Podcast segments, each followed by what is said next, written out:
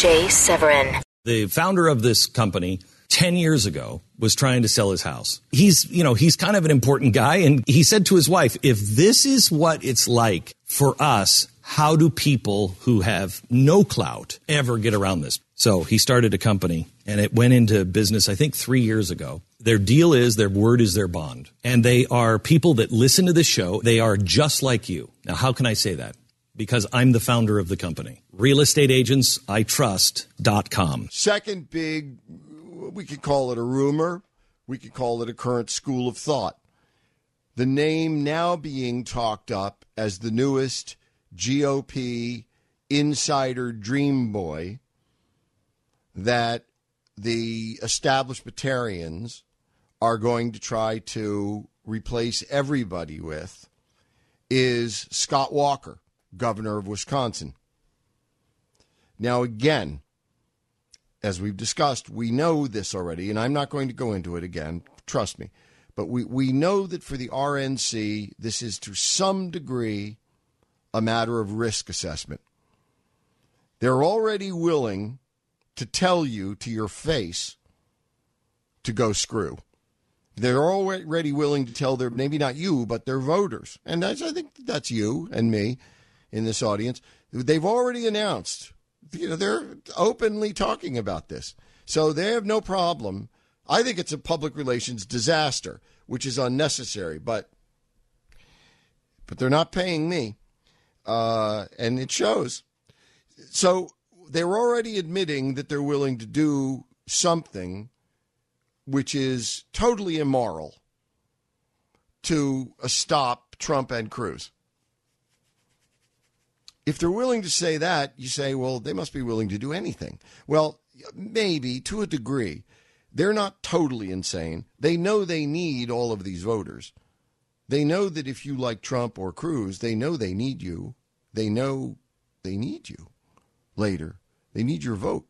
They don't care about anything else. They just want your vote. And somehow they think that they can still pervert this process grossly and still keep your vote. Mm, okay let's presume for the moment that that's true, that they can get away with that and do that. Okay. That means they are still balancing this as a risk analysis.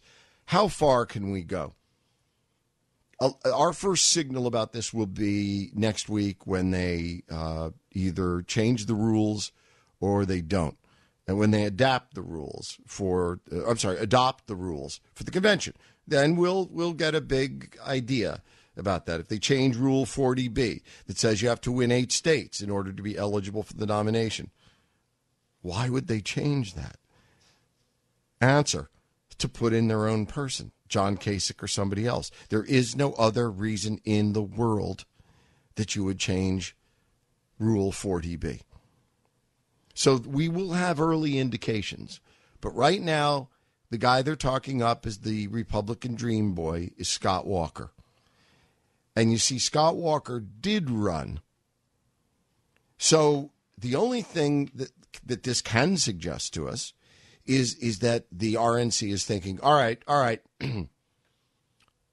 maybe they'll let us get away with perverting the entire democratic process and putting in our own candidate if that candidate is someone they like.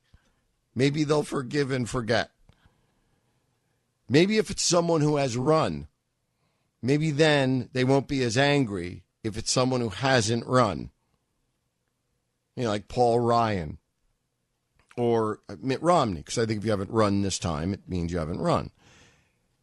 Could be that. Could be that. I don't know. Do you think they're slicing it that thin? Do you think they're that sensitive?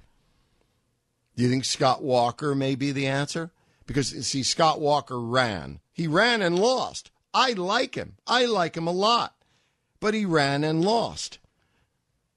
I'm still wondering, I'm still waiting to be disarmed by the Republican National Committee of the question on which I ask on your behalf as well as mine.